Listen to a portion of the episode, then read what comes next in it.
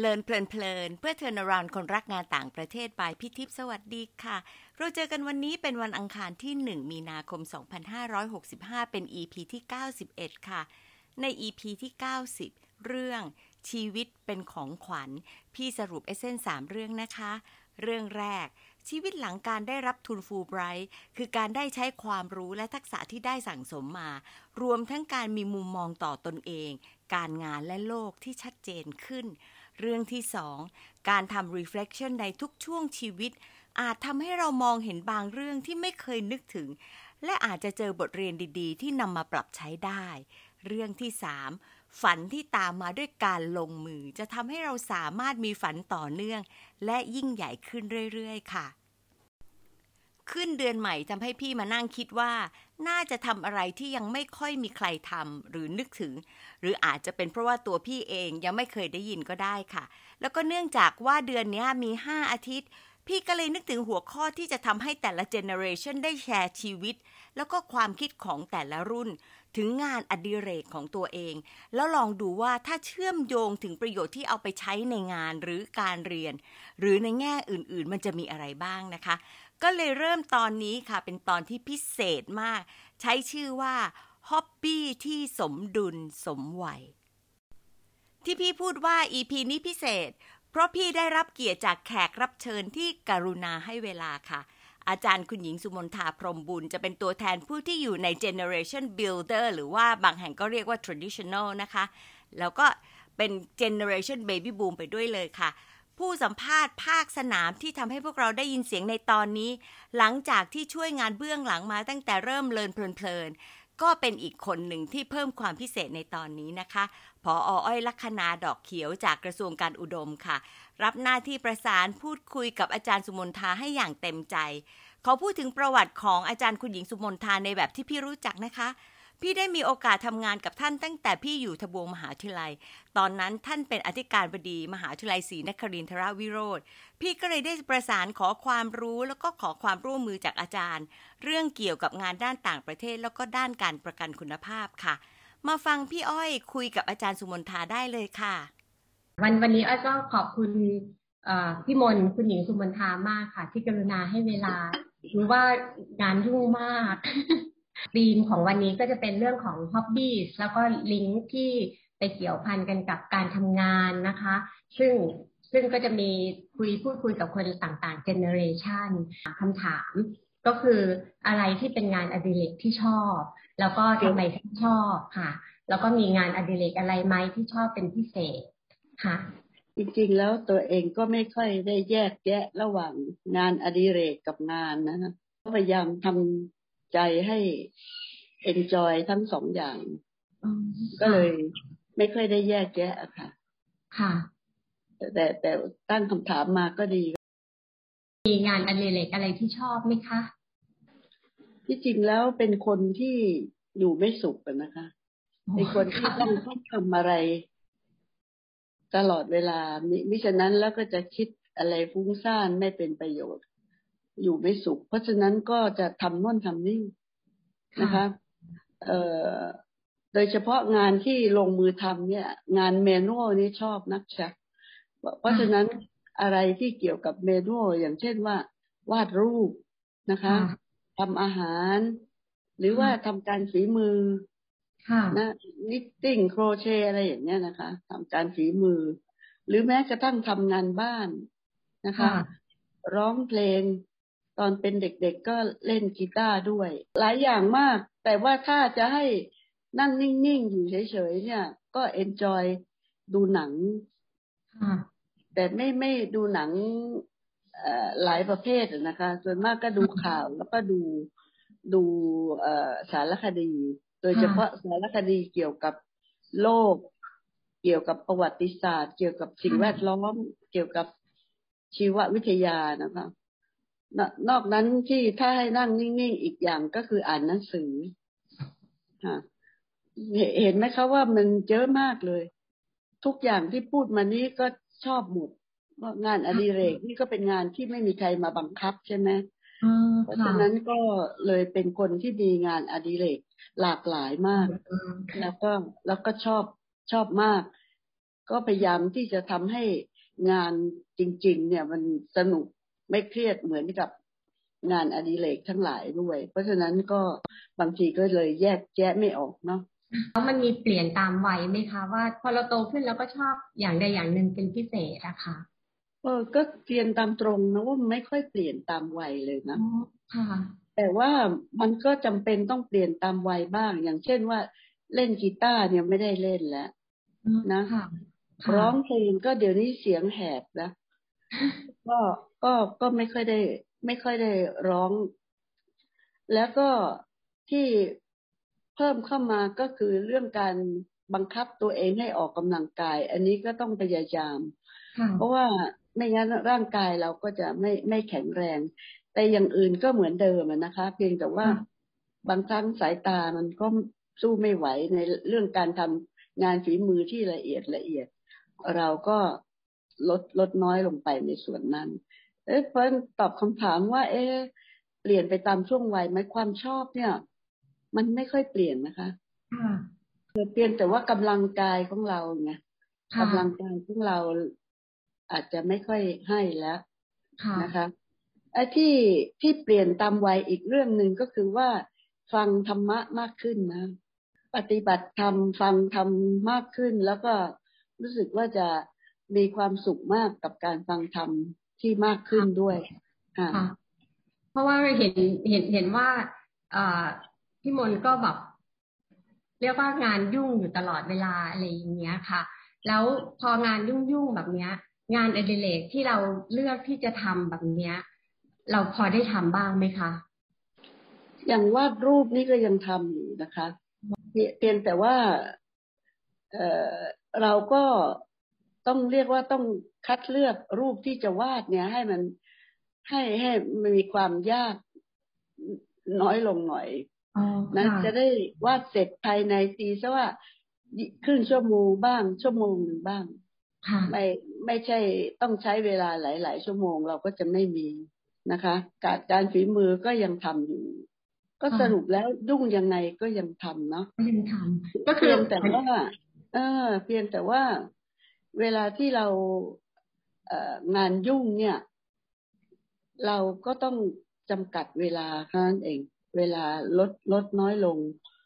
แล้วก็พยายามที่จะไปใส่ใจในงานที่ทำ เพื่อไม่ให้เกิดความเครียดมากเกินไปนะคะทุกวันนี้ทุกคนก็ต่อสู้กับความเครียดนะ ถ้าอะไรที่เราถูกบังคับให้ทำเราก็จะรู้สึกว่าเครียด ก็ต้องหาวิธีผ่อนคลายส่วนมากแล้วพี่ก็มักจะเวลาเครียดเครียดก็มักจะหยุดแป๊บหนึ่งนะคะ ไปสูดลมหายใจเข้าออกแรงๆแล้วก็เอ่อ ทำใจให้สงบแป๊บหนึ่งก็ก็ผ่อนคลายนะคะเพราะถามว่ายุ่งมากทำยังไงก็ก็ทำอย่างนี้ค่ะในที่สุดแล้วก็เลยมาคิดเอาว่าเราพยายามที่จะทำงานให้เหมือนกับหัวใจของเราเนี่ยนะหัวใจนี่ทำงานหนักเนาะเต้นตลอดเลย แต่มันเต้นแล้วมันก็ผ่อนคลายแล้วมันก็ผ่อนคลาย ก็เลยใช้หลักอย่างนี้ค่ะ เพราะฉะนั้นเลยไม่ค่อยรู้สึกอะไร ชีวิตประจำวันก็ยุ่งใครๆก็ทักว่ายุ่งมากยุ่งมากตัวเราเองตัวเราเองไม่ค่อยรู้สึกอะค่ะ ก็ทำไปเรื่อยๆนะคะไอ้ไอ้เห็นว่ามีมีหลายงานอดิเรกที่ที่พี่มนชอบอ่าแล้วบางอย่างมันจำเป็นจะต้องใช้การฝึกฝนนะคะ อย่างเช่นการวาดรูปสีน้ำหรือการฝึกร้องเพลง สามารถ เรียนรู้ด้วยตนเองหรือว่าต้องให้มีคนมาเทรนเราคะจริงๆแล้วก็เรียนด้วยตนเองก็เยอะนะคะ แต่ถามว่ามีแรงบันดาลใจมาจากไหน มันต้องต้องมี อย่างเช่นร้องเพลงเนี่ย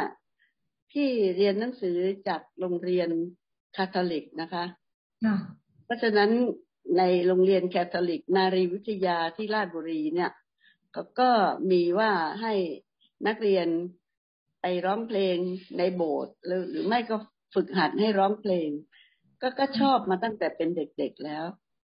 นะคะ มันก็มีแรงบันดาลใจจากพวกนักบวชที่ท่านร้องเพลง เพราะมากแล้วก็เล่นดนตรีเก่ง อันนี้ก็เป็นแรงบันดาลใจเรื่องร้องเพลงนะคะ แต่ว่าเรื่องวาดรูปนี่ก็ชอบชอบมาตั้งแต่เป็นเด็กเลย ส่วนหนึ่งก็เป็นเพราะครูอีกแหละ ค่ะครูก็มักจะชมว่า เออ เราวาดภาพสวยเราวาดภาพสวยเราก็คง เออเลย เลยทำให้เราอยากวาดอีกนะคะ อันนี้ก็เป็นอุทาหรณ์ให้กับคุณครูทั้งหลายว่า เออคำชมเล็กน้อยเนี่ยบางทีมันก็สร้างแรงบันดาลใจ ให้อยากวาดพอพอมีโอกาสขึ้นมาก็ไปไปเรียนนะคะ ไปเรียนกับศิลปินวาดรูป ก็ได้เทคนิคมามากมาย เพราะฉะนั้นทุกทุกวันนี้ก็การวาดรูปนี่ก็ถือว่าเป็นความผ่อนคลายอย่างยิ่งนะคะ ไม่ได้ตั้งใจจะวาดเอาไปทำอะไรหรอก ก็วาดผ่อนคลายไป ใครอยากจะได้รูปอะไร เราก็แจกตลอดนะเพราะว่าไม่ไม่ได้เก็บเอาไว้เลย ก็ก็แจกเหลือแต่ที่ไม่ค่อยสวยเก็บเอาไว้เยอะแยะ ก็จะได้มาภาพหนึ่งค่ะก็ก็ได้ได้มีโอกาสแจกรูปให้คนโน้นคนนี้ก็เป็นความสุขอีกอย่างหนึ่งนะคะ ขอบคุณค่ะ ค่ะ แล้วแล้วก็อีกอย่างหนึ่งก็คืออ้อยก็มองเห็นว่างานอดิเรกหลาย ๆ อย่างที่ที่พี่มนทำอะมันสามารถที่จะเชื่อมโยงมามีส่วนในการทำงานเราด้วยไหม คือประการแรกเลยที่ได้จากงานอดิเรกก็คือการการผ่อนคลายนะคะ ค่ะ การรู้จักเรียกว่าบริหารความเครียดของเราเองนะคะเพราะฉะนั้นถ้าจะเอามาใช้ก็คือว่าทำให้เรารู้จักว่าถ้าเราเครียดเราควรจะทำอย่างไร เพื่อที่จะให้คลายผ่อนคลาย อันนี้ก็ช่วยทำให้เราทำงานได้ได้ดีนะคะ เราโมโหโกรธ หงุดหงิดเรื่องนั้นเรื่องนี้ก็ไม่นานนะก็ไม่ไม่ไม่หงุดหงิดนาน ไม่โมโหนาน เพราะมีความรู้สึกว่าเราสามารถจัดการกับมันได้ และการโมโหนี่ไม่ดีต่อตัวเราเลยนะคะ ทุกทุกทุกทุกคนนะคะถ้าเป็นไปได้ก็ห้ามไม่ได้ แต่ว่าต้องพยายามที่จะให้ให้เลิกโมโหโดยโดยเร็ว แล้วก็ไม่ติดค้างอยู่ในใจ ในที่สุดแล้วเนี่ยก็มาถึงประเด็นที่ว่า เอ๊งานอดิเรกนี่มันมีประโยชน์อย่างไร ก็คงมีประโยชน์อย่างเนี้ยทำให้เราได้มีโอกาสฝึกหลายอย่างนะคะ นอกจากเอ่อจะได้ของที่เราทำขึ้นมาแล้ว เนี่ย ยังฝึกสตินะฝึกให้เป็นคนมีสตินะคะ ถ้าเราเย็บเย็บผ้าหรือว่าถ้าเราถักนิตติ้งหรืออะไรเนี่ย ถ้า สติของเราไม่อยู่กับนิ้วมือของเรากับเครื่องมือ มันก็ไม่สำเร็จนะคะ หรือมันก็ไม่สวยก็เป็นการฝึกสติ แล้วก็ทำให้จิตใจของเรามีสมาธินะคะอพอมาเรียนธรรมะเข้าเนี่ยก็รู้สึกว่าสติกับสมาธิเนี่ย มันก็จะเป็นต้นเหตุที่จะทำให้เราต่อยอดไปมีปัญญา ในแง่นี้ก็เป็นความรู้ความคิดที่ถูกต้องนะคะที่จะทำให้เราได้พบพบเห็นสัจธรรมของชีวิตได้ ก็ไปถึงโน่นเลยนะคะ ไปถึงเป้าหมายที่เราได้เกิดมาเป็นมนุษย์ก็เพื่อที่จะนะคะ เพื่อที่จะได้พัฒนาจิตใจของตนเอง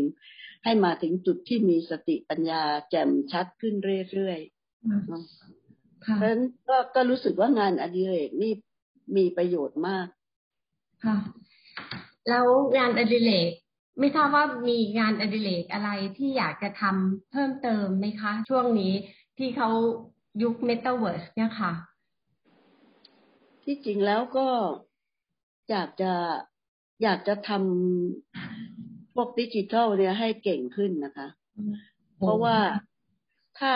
สามารถที่จะใช้เทคโนโลยีดิจิทัลได้ได้มากขึ้นเท่าไหร่เนี่ย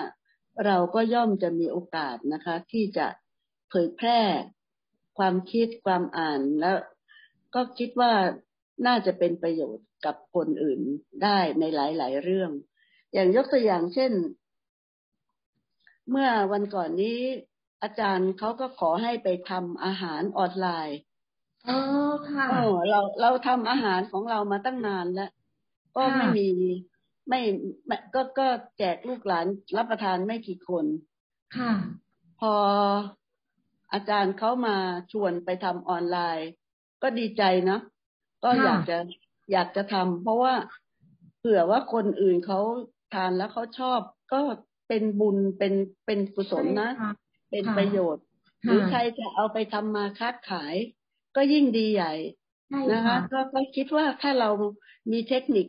ที่จะเผยแพร่สิ่งที่ดีงามทางออนไลน์ แล้วไปเกิดผลประโยชน์กับใครที่ได้เห็นเหมือนอย่างที่เราทำรายการเนี้ยนะคะถ้าว่าผลประโยชน์มันเกิดขึ้นเนี่ยแล้วก็เราก็น่าจะได้ได้รับความสุขแล้วก็ เป็นอานิสงส์ที่กลับมาทำให้เรามีความสุขใจมากยิ่งขึ้นค่ะฟังแล้วขนลุก เพราะฉะนั้นอันอันนี้ก็จะเป็นอีกอันหนึ่งที่ที่คิดไว้ในในใจใช่ไหมคะ ว่าอยากจะทำถ้าถ้ามีโอกาสก็ก็จะไปเรียนนะคะ เพราะว่าบอกกับพวกอาจารย์ทางดิจิตอลหลายคนแล้วบอกว่าอยากเรียนที่การที่จะจัดการกับรูปภาพต่างๆ ที่ให้เอามาเล่าเรื่องได้นะ อยากจะเรียน วิธีการทำรายการอย่างโน้นอย่างนี้ก็ก็คิดคิดว่าน่าจะดี เห็นลูกๆหลานๆเขาก็ทำกัน ก็คิดว่าเราก็น่าจะทำบ้างนะคะเราสามารถทำได้เองโดยที่ไม่ต้องยุ่งยากมากว่าคิดว่าก็น่าจะเป็นประโยชน์ เพราะว่าหลาย ๆ คนที่ฟังอยู่อาจจะถึงวัยที่ใกล้จะเกษียณแล้ว อาจจะยังนึกไม่ออกว่า พอหลังเกษียณแล้วจะไปทำอะไร อาจจะได้ไอเดียจากจากที่ที่พี่มนได้แชร์ในครั้งนี้ค่ะพี่มนมีอะไรอยากจะฝากให้ให้คนฟัง ไม่ว่าจะเป็นเจเนอเรชันไหนเกี่ยวกับเรื่องของงานอดิเรกนะคะค่ะไม่ว่าโลกจะหมุนไปเร็วแค่ไหนนะคะ เทคโนโลยีจะไป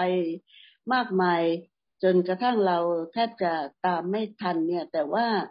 สิ่งหนึ่งที่ จะอยู่กับมันคู่อยู่กับมนุษย์เลยนะคะ ก็คือว่าการที่จะต้องพัฒนาตนเอง โดยเฉพาะพัฒนาด้านจิตใจเนี่ย ให้มีภูมิคุ้มกันเพียงพอที่จะผ่านการเปลี่ยนแปลงที่เกิดขึ้นอย่างรวดเร็วเนี่ยค่ะ ในในที่สุดแล้วก็ไม่พ้นว่ามนุษย์เราเนี่ยจะต้องทำงานทั้งหลาย ใช้ชีวิตทั้งหลาย ให้แต่พอดีพอเพียงนะคะ เพื่อที่จะได้สามารถปรับตัวได้ง่ายขึ้น ถ้าหากว่าเรา extreme ไป ไม่ว่าจะไปข้างใดข้างหนึ่ง extreme เกินไปเนี่ย เมื่อเกิดการเปลี่ยนแปลงขึ้น เราก็จะประสบกับปัญหามากกว่ามากกว่าที่ควรนะคะ ค่ะ ได้ค่ะ วันนี้ก็ได้ได้ข้อคิด จากพี่มนมากๆค่ะ ก็ขอบพระคุณมากนะคะขอบคุณนะคะ ขอบคุณค่ะสวัสดีค่ะ ขอบพระคุณท่านอาจารย์คุณหญิงสุมนทามากค่ะ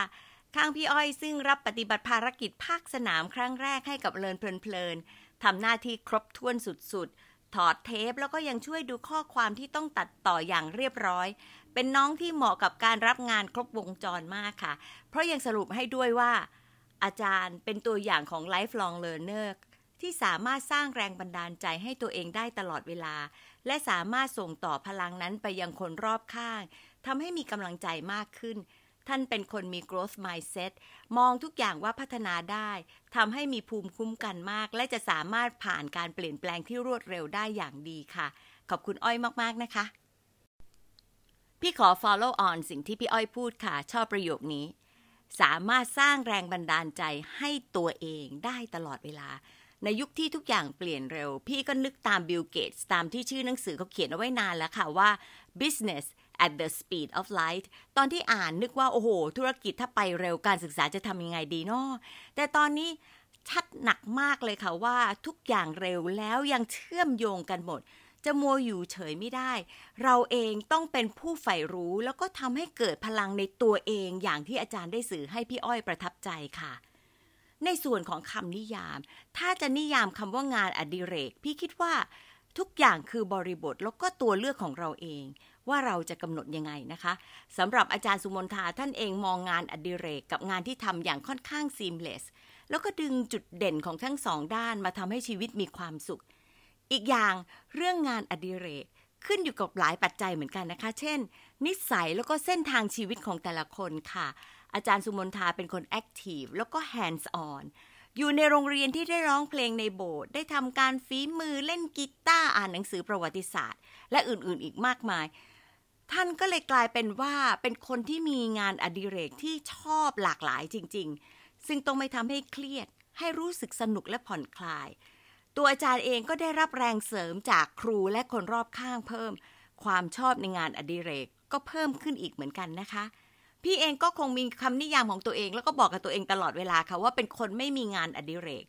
จนในที่สุดมีผู้ใหญ่สองสามคนมาบอกว่า งานคืองานอดิเรกของพี่ค่ะ เพราะว่าเวลาทำงานพี่ก็จะรู้สึกว่าอินกับมันมีความสุข แต่จริงๆไม่ใช่ขนาดนั้นเสมอไปนะคะ ทุกข์และกดดัน แต่มันรู้สึกดีเวลางานสำเร็จแล้วก็เป็นประโยชน์ค่ะ